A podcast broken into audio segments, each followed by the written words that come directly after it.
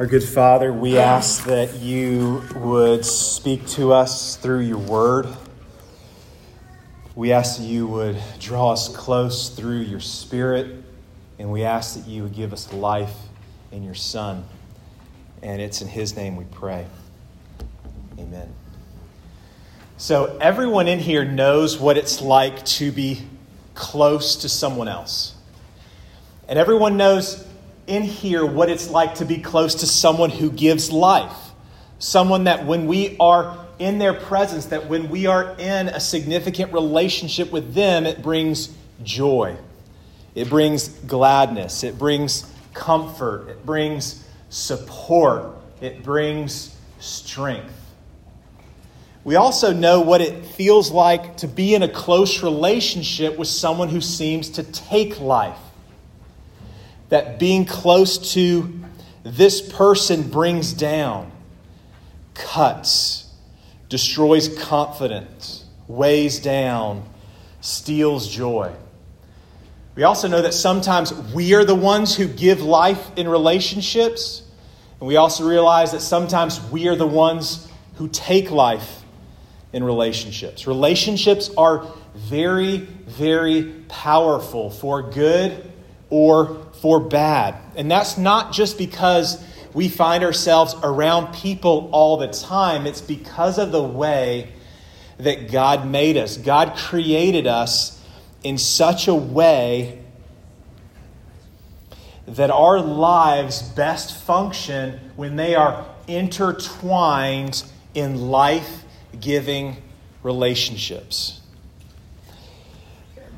But as we think about life and as we think about our relationships, there is one relationship in particular that is meant to surpass all other relationships that we experience. One relationship in particular that is meant to give more joy than any other relationship, more peace, more security, more life. The heart of being human means that we were made for a relationship with God. We, recently walked through these events of Good Friday and Easter Sunday, and we saw this magnificent work of Jesus on our behalf in his death and in his resurrection.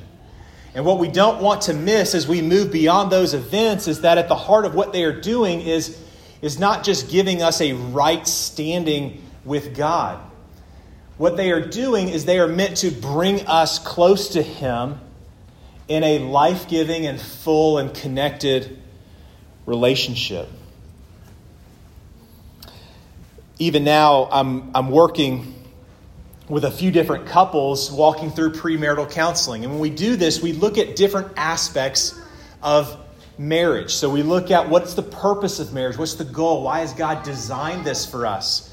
We look at the gospel. Where does what Jesus has done fit into everything that we're doing? We look at communication. We look at conflict. We look at intimacy. We, we look at all these different things because in our relationships, we need help, we need guidance. In the marriage relationship, especially, it's meant to be a connection that gives life. And we often need help outside of ourselves to direct us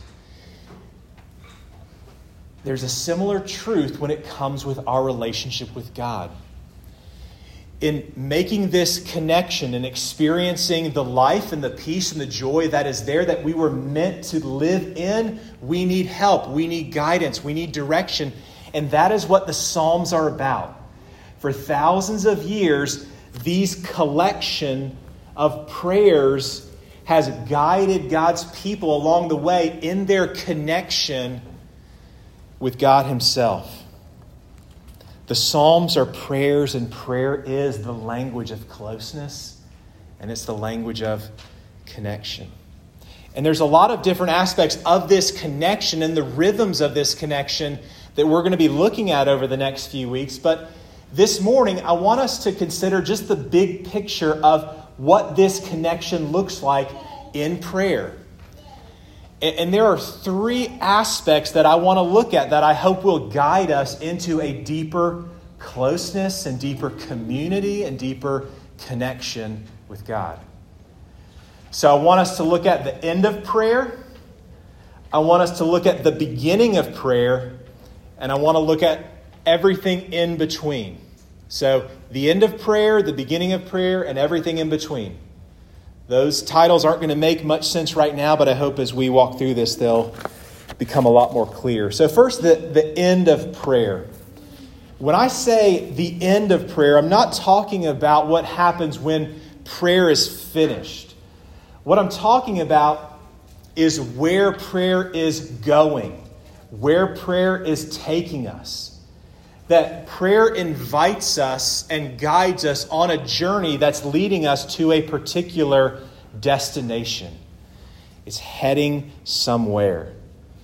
So think about the stock market and what happens day after day. If you watch the stock market on a daily basis or even on an hourly basis, what you are going to see is constant movement up and down, down, down, up, up, up. It's, it's going to look like it's just moving, but not going in any particular direction. Over the years, there have been significant dips, like in 1929 when the stock market crashed. We worry about our economy right now, but imagine what it's like if half of the banks in the country just simply closed down. You have all your money in those banks, it doesn't matter, they're done. You get nothing. 30% of the workforce is out of jobs. That's the Great Depression coming in. That's a significant dip in the life of the stock market. But if you take a step back and look at a graph of the stock market over the past 100, 120 years, what are you going to see? You're going to see slow movement in a particular direction. There's going to be some really highs, there's going to be some lows, but along the way, it's moving in a particular direction. What we need to remember is that the Psalms, these 150 prayers, are not just put together randomly. They are collected and ordered in a very specific way so that they are really taking you on a journey. So if you want to know where they're taking you, you need to look at the last psalm. You can look at the last few, but especially the last one, Psalm 150. I want to read it and I want you to think where are we going? Where is God taking us? Where is the life of prayer moving us? Psalm 150 Praise the Lord. Praise God in his sanctuary. Praise him in his mighty heavens. Praise him for his mighty deeds. Praise him according to his excellent greatness. Praise him with trumpet sound. Praise him with lute and harp. Praise him with tambourine and dance. Praise him with strings and pipe. Praise him with sounding cymbals. Praise him with loud clashing cymbals. Let everything that has breath praise the Lord. Praise the Lord if we are going to follow the Psalms on a journey, they are not going to take us in the end to a place of guilt, to a place of shame, to a place of grief, to a place of sadness, to a place of brokenness. Where they will journey, help us journey through those, but they are heading to a place of wonder and gladness and healing and hope and celebration. That's where it's taking us. That is the end of prayer.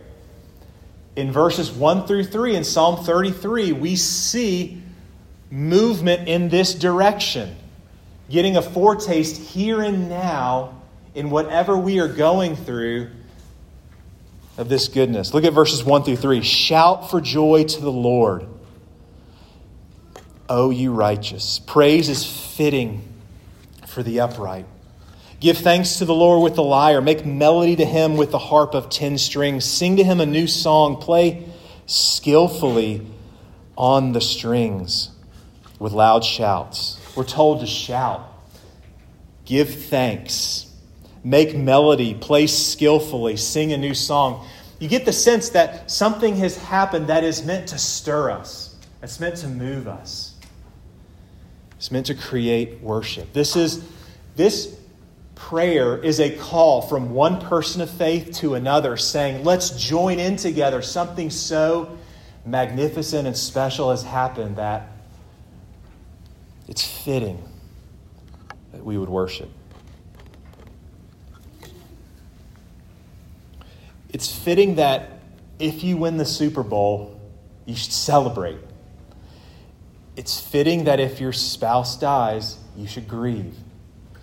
It's fitting that if you see injustice, you should be angry about it. It's fitting that if your cancer's gone, you should feel relief. It's fitting that if someone hurts you deeply, that you should feel sadness. And it's also fitting that if you belong to God, if you are in His family, that you should feel wonder, gladness, worship. And you should feel a desire, an ever increasing desire to be close to Him, to know Him, to trust Him, to be with Him, to do life with Him. That's fitting. And it brings us to a very personal question that we've all got to ask Is that the trajectory of our lives? Yes, all of us are going to go and are now going through highs and lows. Some of the lows are incredibly deep and dark and painful, and some of the highs are incredible. But as we step back and we look at our life of faith, is it moving towards worship? Is it moving towards wonder and amazement, or is it moving towards simply cynicism and a jadedness and a frustration and a self centeredness? In our lives, we're going to have many fears, many frustrations, many disappointments, many hard losses. But if we journey with the Psalms, God is taking us into this place where there's life and being close to Him. Seeing who He is and who He's for us. And if we're not growing there, what is it that we're missing? What's not connecting? Are we really experiencing the life giving closeness that we were made for? So that's the first that's the first question. What is the end of prayer, and is that where we are headed? So that brings us to our second point, and our second question well, what's the beginning of prayer? Now, the question that I'm really asking here that I want us to consider that us is is, is prayer us taking the first step is prayer us somehow trying to get God's attention, trying to update Him on the status of our lives, trying to update Him on the status of our world, trying to convince Him that He should care enough about what's going on in us, what's going on in the people that we care about? Is it us trying to convince Him, like a good lawyer, that He should enter in and do something good about it? Or is prayer our response to what He is already doing, the work that He is already undergoing. Who has the first word in prayer? Look at verses 4 through 17. They're going to teach us an important lesson because verses 1 through 3, this call to shout, to celebrate, to make music, there's a transition at the beginning of verse 4 where it says, For. We're to do all these things for, because of this reason, in light of this reality. Why? For the word of the Lord is upright. All his work is done in faithfulness. He loves righteousness and justice. The earth is full of the steadfast love of the Lord. What we're seeing here is God's word spoken to us and his work of creation and what he does are so intertwined, you cannot separate them. And what we see here is that our prayer, our life of prayer, is a response to what he is doing to a God who is already acting on our behalf. Verse 6 The word of the Lord, the heavens were made, and by the breath of his mouth all their hosts. Verse 9 He spoke, it came to be, he commanded, it stood firm. And verse 5 reminds us this is an act of his goodness and love. Think about it this way uh, we've recently welcomed three new little people into our church family. And so we've got little Maggie, we've got baby Stella, and we've got baby Nora. Now, I can promise you that when these three little girls came home from the hospital, they did not spend their first night outside in the cold. I can promise you that. It's a safe bet. What they came home to was a climate controlled home with soft lighting, with a pre made bed, with clean sheets, with snug clothes, with all of the materials and supplies that were needed for their care and their well being diapers, wipes, bottles, changes. All of that was prepared for them before they ever showed up on the scene. How much did these three girls contribute to their new habitat and their new home? Uh, the answer is nothing, nada, zero. They contributed nothing. It was already there for them before they knew anything to do about it, and it was a expression of the love of their parents. Think about creation in a similar way. One thing we know about creation to be true, whatever your view is of how it all came about, one thing we know to be true is that you weren't there and you didn't make it happen. It was done by someone else and it was done for you as an expression of love. And that's what the psalm is picking up on some of, of a prayer as a response to a God who is already at work. But what we don't what we see here is it's not just about creation that God's taking the first step. It's also in salvation, in our rescue. Look at verses 13 through 17. When God looks down into our world at the people he's made, what does he see? When he looks down at his people, he sees people who are in great need that cannot rescue themselves. The king is not saved by his great army. A warrior is not saved by his great strength. The war horse is a false hope for salvation, and by its great might, it cannot rescue. Kings are powerful, warriors are strong. War horses, many of them in that time, means victory, it means deliverance. We need something more powerful when when we look at the brokenness and sin and ruins that is our life and is our world, we need something more than nuclear weapons. We need something more than new laws. We need something more than political think tanks. We need God Himself to intervene and to act, and that is just what He does. When it comes to our salvation, when we celebrate it, Good Friday and Easter Sunday, one thing we know is true you weren't there. You didn't make it happen. You may be wondering why we read that gospel lesson uh, before this sermon lesson with Jesus in the Garden of Gethsemane. And, and I chose that because it, it presents this beautiful picture of a life of prayer and of where our hope really rests. Because what do you see? What do you see the disciples doing? Staying awake, praying, urgently helping Jesus in all of his needs.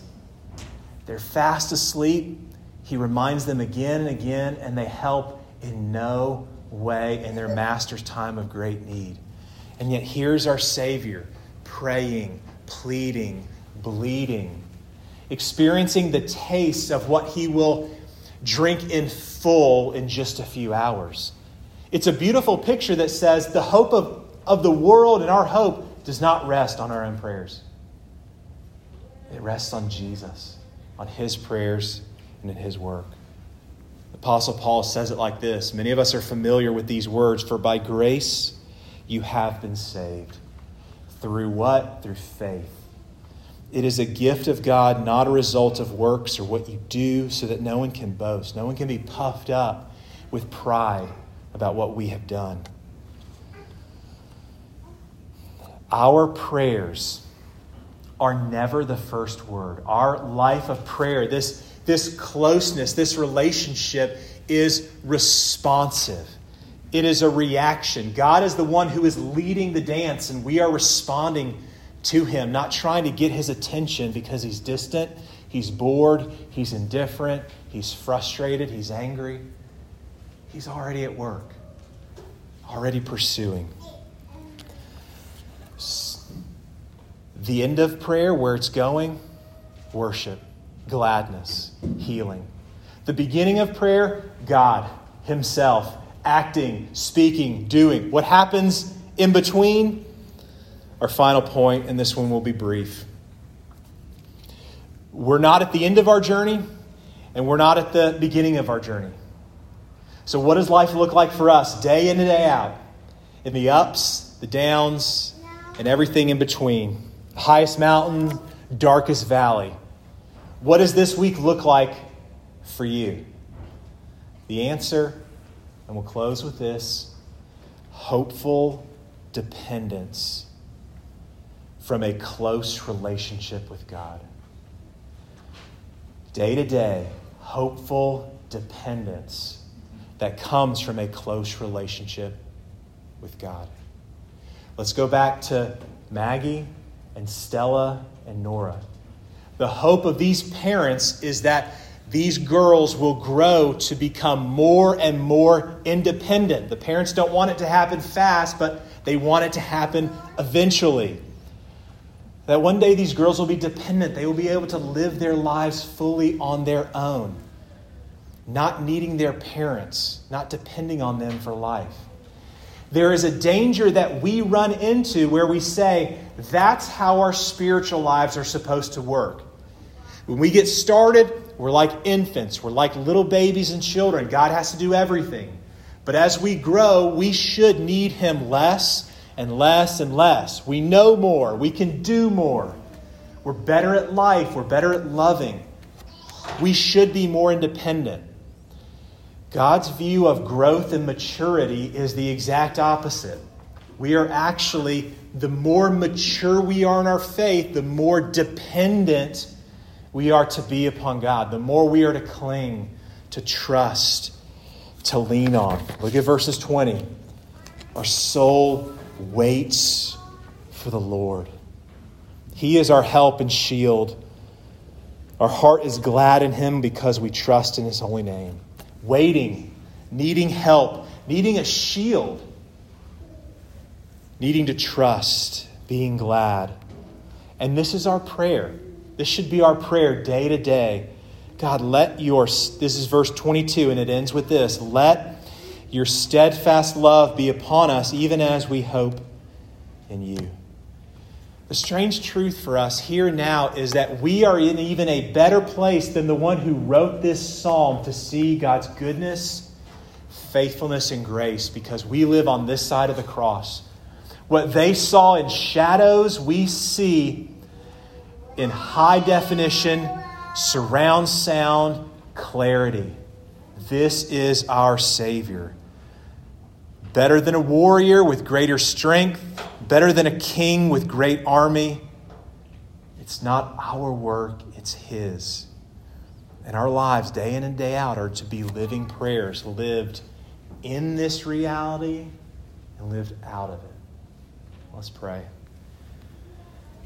Our God, we just ask that your steadfast love would be upon us uh, as we wait, as we hope as we find ourselves in situations of beauty and of gladness, and as we find our situations in times of weeping and anxiety and grief. We thank you that you are a God who is always with us, who is always for us. Would this, these next few weeks, be a movement of your spirit whereby you strangely, mysteriously, and yet truly draw us closer to you? And we ask this in your name. Amen. As we continue our worship, I'd like to invite you to stand as we sing of this goodness.